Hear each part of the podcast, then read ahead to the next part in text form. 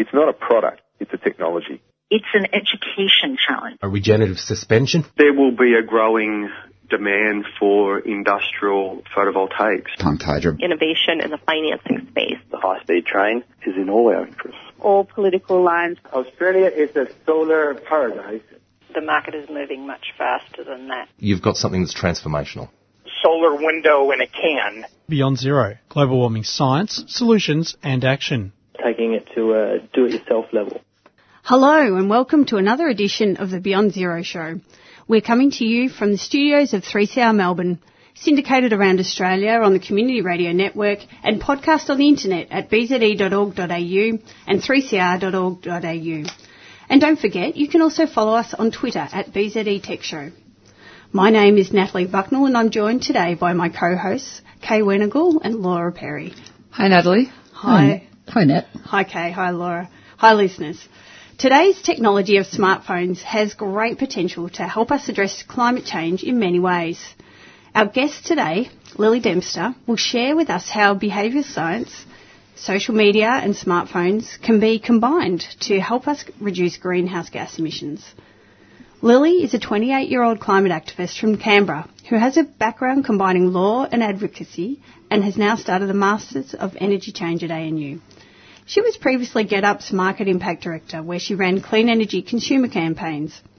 At the start of this year, Lily founded the Neighbourhood Effect, which uses behavioural science to help Australians reduce their carbon footprints.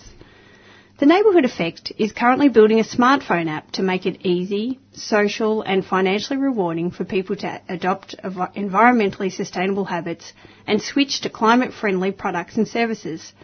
It's described as a Fitbit for the planet. Hi, Lily. Welcome to the show and thanks for your time today. Hi, thanks so much for having me, guys. It's exciting. We're looking forward to the discussion. So, can you kick it off by telling us a bit about yourself and how you got to starting the Neighbourhood Effect? Sure. So, uh, I've been working in the environmental movement for uh, some years now. Uh, and when I was working on clean energy campaigns for GetUp, I was really excited by the the opportunity in terms of consumer campaigning. So I was running a campaign where we were able to switch about 15,000 people uh, onto greener electricity retailer, onto a greener electricity retailer, and then about 4,000 people onto green power. Uh, green power is a scheme where you can offset your electricity uh, emissions using renewable energy.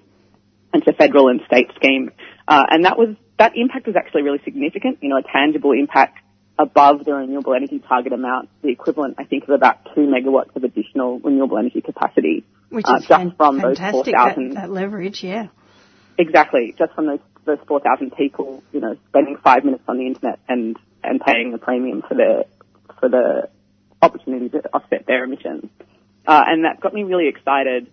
Uh, and I think at the same time, uh, I'd been looking at behavioral economics uh, and applied psychology for quite a while. I, before I was working for GetUp, I was working in government uh, for the Prime Minister and Cabinet Department, uh, and I just gotten really, really interested in all of this research on how you can use uh, these experiments on how you help people change their habits, often very, very cost-effective things through communication strategies. Some of it's called nudge theory, some of it involves uh, other types of interventions to do with incentives and social normative messages, but just really easy ways to get people to shift their habits when they want to. Uh, and I, I sort of realized that there wasn't really anybody using that amazing research in a way that, that helped people to reduce their personal carbon footprint, despite the fact that we can, if we act collectively, have quite a significant impact. Uh, so that's why I started the neighbourhood effect. Terrific. So what, what, what is the neighbourhood effect? Yeah, so um, we're, we're a really new organisation, sort of started working on it in earnest at the start of this year.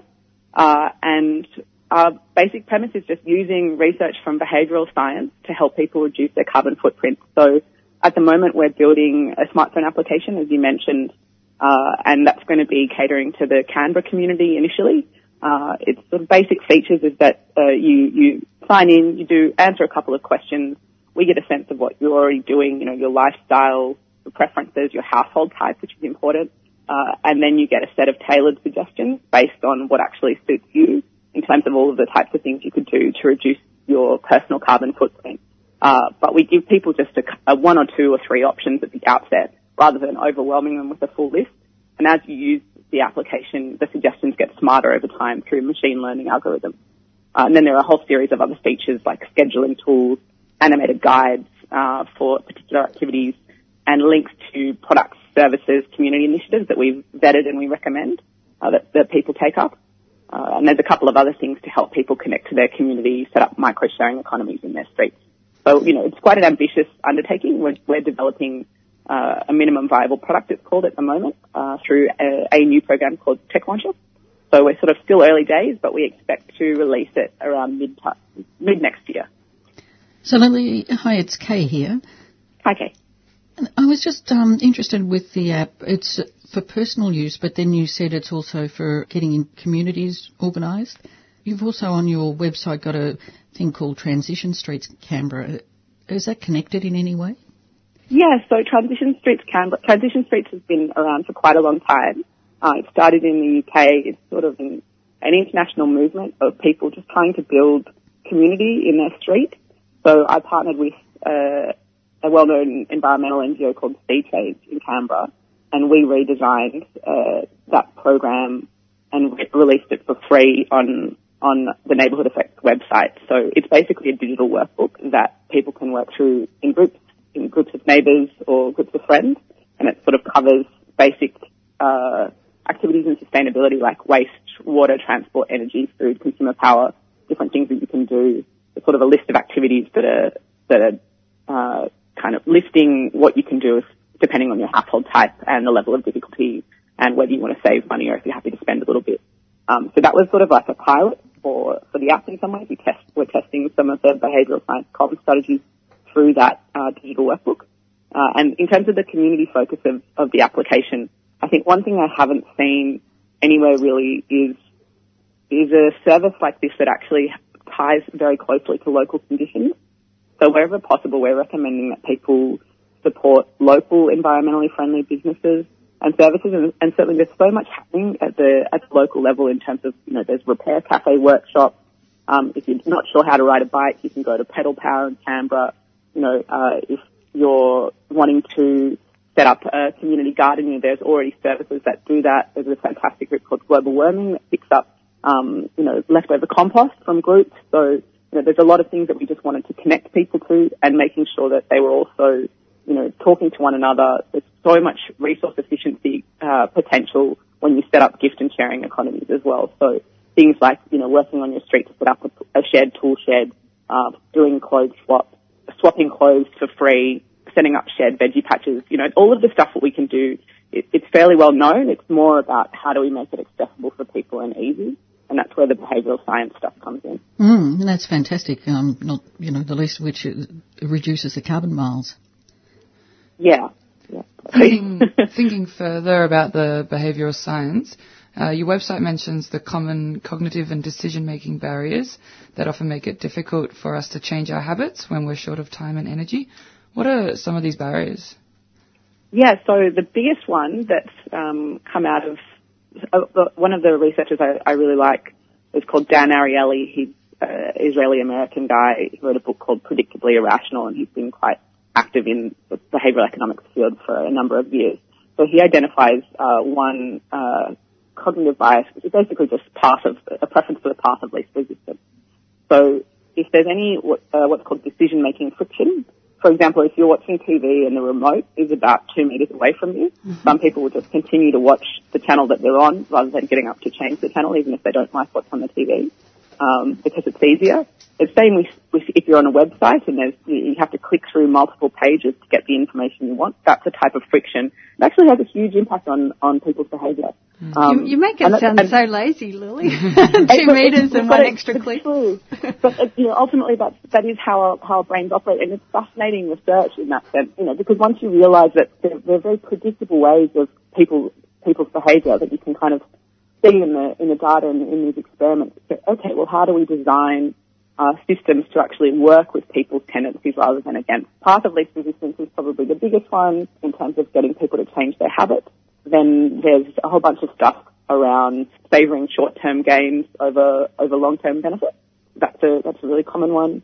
Uh, then there's the ones that you can work with are people have a tendency to move towards a popular social norm. So a social norm, for example, is if everybody around you is eating vegetarian meals, you're probably more likely to start eating vegetarian meals.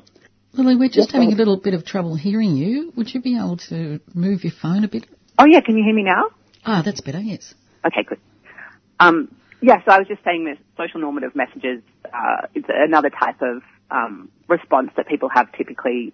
It's quite uh, well represented in behavioural economics research, uh, where if some people might have on their electricity bill a little table that says, you know, your household on average compared to other households that are similar is uh, consuming the more or less energy compared to these other households, or you're kind of above the majority in terms of your electricity consumption. There's a big study by Opower, uh, an energy company in the US that used that communication strategy in their billing, and they found that many, many people just automatically reduced their electricity consumption to to uh, meet the mean, to to conform with the social norm that they'd represented.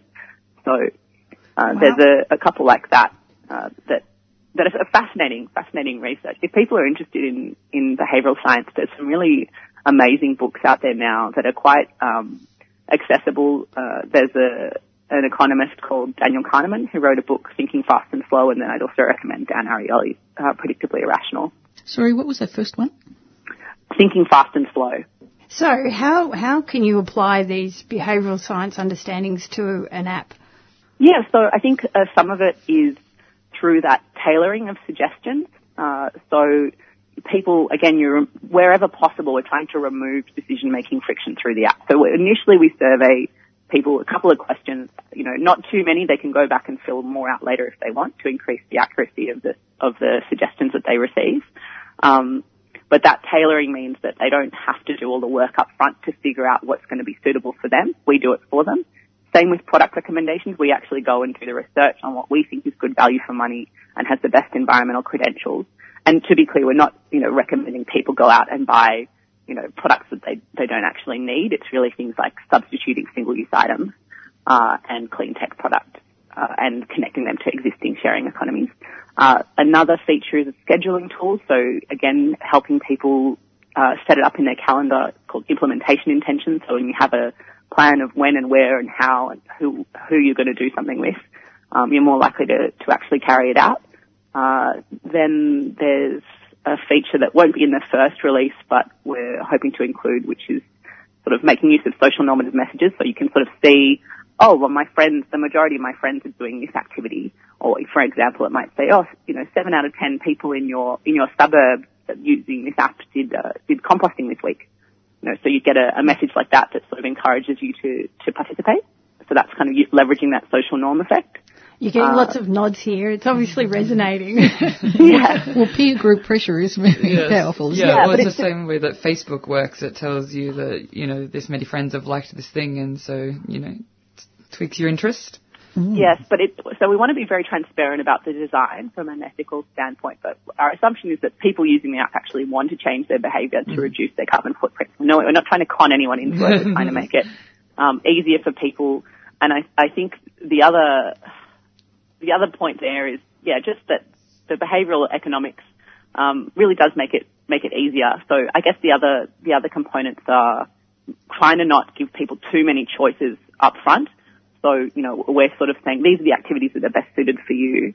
Would you like to commit to them? So getting a commitment is another, um, is another type of feature that, that helps people, uh, if you actually write down your commitment to do something, that increases the likelihood that you do it. I mean, this is again a big experiment because we've taken these, um, these research findings from behavioral economics, you know, they, they sometimes apply in multiple different types of environments and with different types of behavioral interventions. Whether they apply for every single type of behavior we're suggesting in the app remains to be seen. Uh, and what is the global effect of, of all of these suggestions? And, you know, there's this thing called moral licensing that occurs where if you do something like um, go for a jog in the evening, you feel so good that you have a big piece of cake afterwards because you say, I deserve it. I went for a jog. And you end up cancelling out the benefit. So, you know, there's, there's some really interesting stuff in, in psychology and behavioral economics around that effect. It's sort of like a rebound effect. Um, and, you know, really what we'll be doing initially with, with the Canberra-based app is just making sure that we have the, the mechanisms in place to actually track people's emission reductions, uh, see how engagement is with different parts of the app and, and actually just make sure that it's working. That's really important. We, we think, um, you know, we have some really good design features. We're trying to have a, as an empirical, uh, methodology as possible, but we, we also need to test it. We won't get it exactly right straight off the bat. We need to kind of have a couple of iterations, I expect. Yeah, and you'll work on it.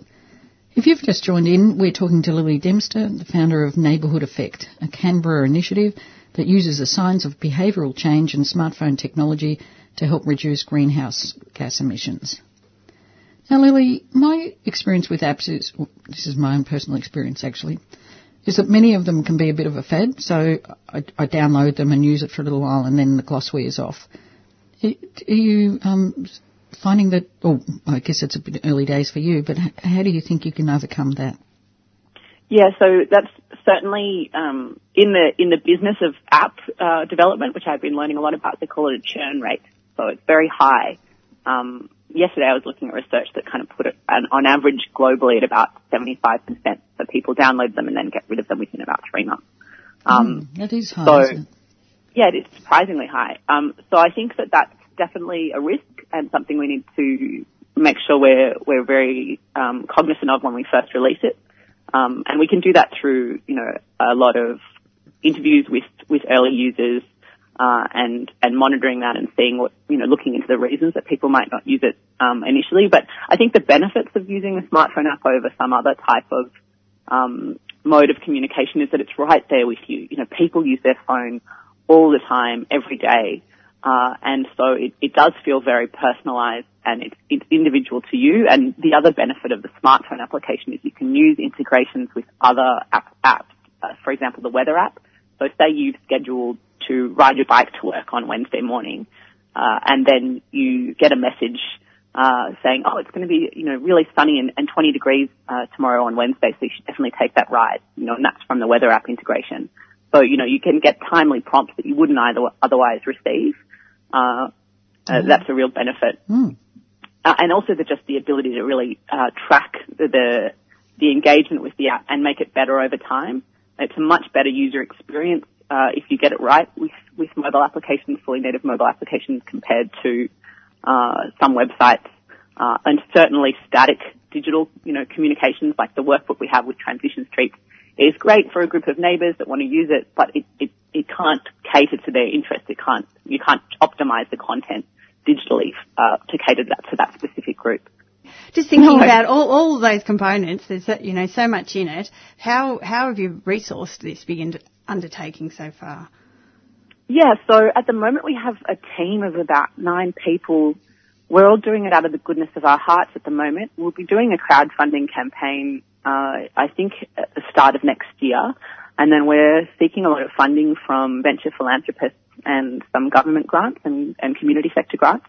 Um, the way that we expect to make make money, enough money to have it uh, be financially sustainable, and then and then scale it if if it's successful, uh, is through two options. One is selling a subscription service to businesses who want to offer it to their customers or staff. So mm. sort of a reskin version of the app.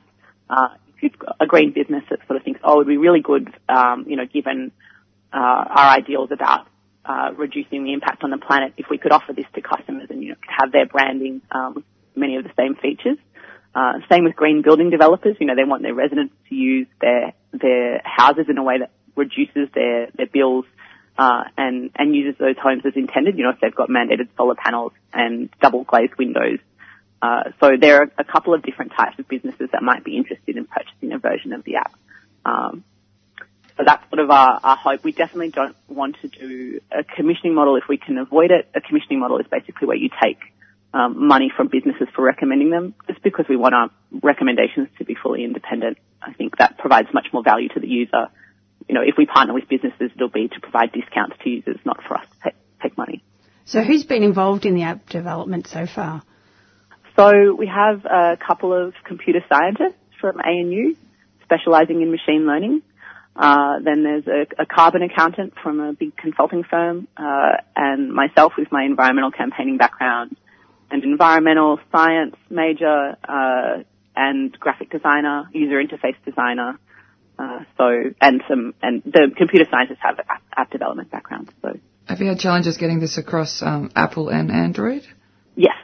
Yeah, we want to release to both. Okay. Uh, I should mention we also have some really wonderful advisors, uh, including some people from University of Sydney. There's a behavioural, a professor of behavioural economics called Robert Slonim, who's who's been wonderful helping us with the pro- project, uh, and also a professor of marketing, Ellen Garbarino. So we have and some tech um, tech industry experts as well. And with the um, question Laura just asked, um, you know, obviously the different platforms cause their own challenges. Are there any other challenges that you've come across? Uh, I think in you know we're making sure that we set up in a way that actually ensures we can really achieve the impact we're setting out to, and that the financial incentives in the organisation are structured to do that. So there's always a risk. You know, I mean, I've studied non-profit law, uh, so I think I'm well placed to set up that structure with support with uh, from a legal firm. Uh, but that's something that I can sort of see happening in other places in the social enterprise space. If I, I, I firmly believe that you actually need uh, an incentive structure and a governance structure in your organisation that is tied to your impact. And if you don't have that, then there are a whole series of other incentives that can come in and, and affect the way you operate. So that was one risk that I feel like is, is fairly well managed in terms of how we're moving forward. I guess, you know, making sure that it works and, and, and making sure that the, the carbon emissions component, the estimates that we have are accurate so, you know, if there's an Internet of Things and everyone's house, you know, has an inbuilt sensor, um, that would be amazing for this type of product. But Canberra doesn't have smart meters in the home. So, you know, even with partnerships with electricity retailers, you know, on an energy side, we're only getting people's quarterly energy data, you know, with their consent. Uh, and then some data on their product switches through, through tagging if we've, you know, tagging on a website if they, if they purchase a product online.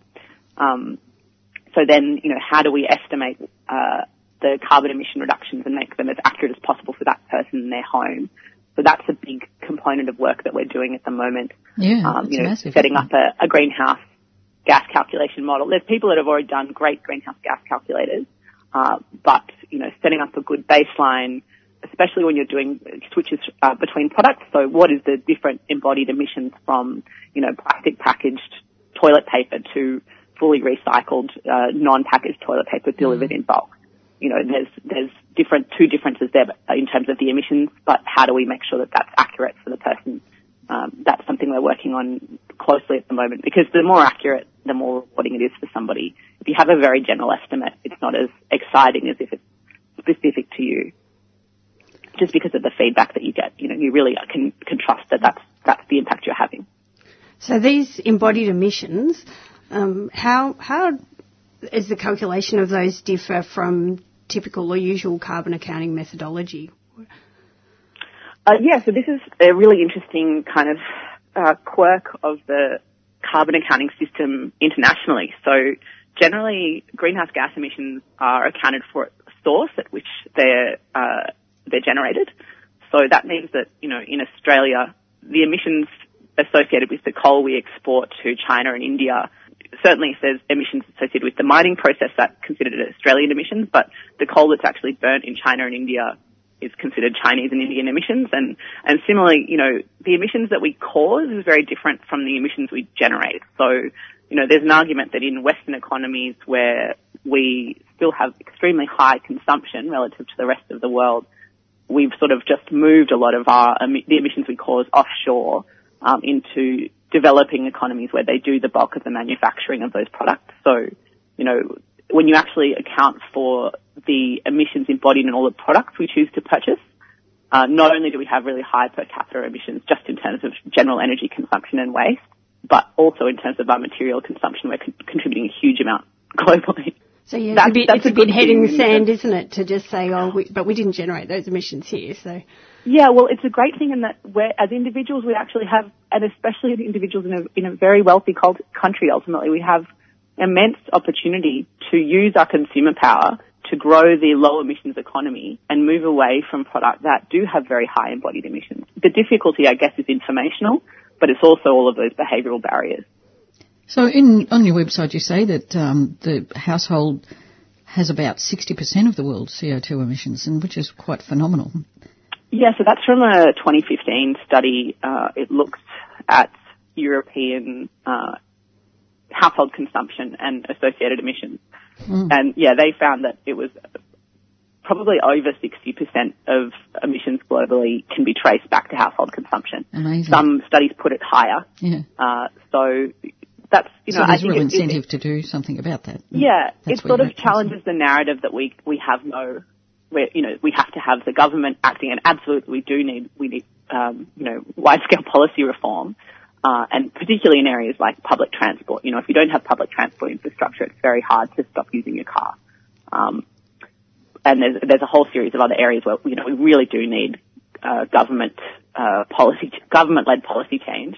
But at the same time, there's so much that we can do it as individuals, and it actually is impactful. You know, I think when everyone thinks of themselves as just one person acting on their own, then it seems demotivating. But you don't realize that you're operating in a, a very large system uh, and if it, it, doesn't even take that many, you know, a couple of hundred people, a couple of thousand people. Yeah, you can have yes. quite a big impact and you can have a rapid impact. Well, that that's a really great, hopeful note to finish on today, Lily. Um, just quickly, where can listeners find out more about the neighbourhood effect? So we have a, a website. Uh, if you want to have a look at us, uh, we're we're still pretty early on, so you can also check us out on Facebook or Twitter. But uh, on the website, it's uh, www.theneighbourhoodeffect.com effect with an e uh, dot com dot au. Thank you. Thanks very much for your time today, Lily. Thanks, Lily. Thanks so much, guys. Lovely to talk to you. Have a good day.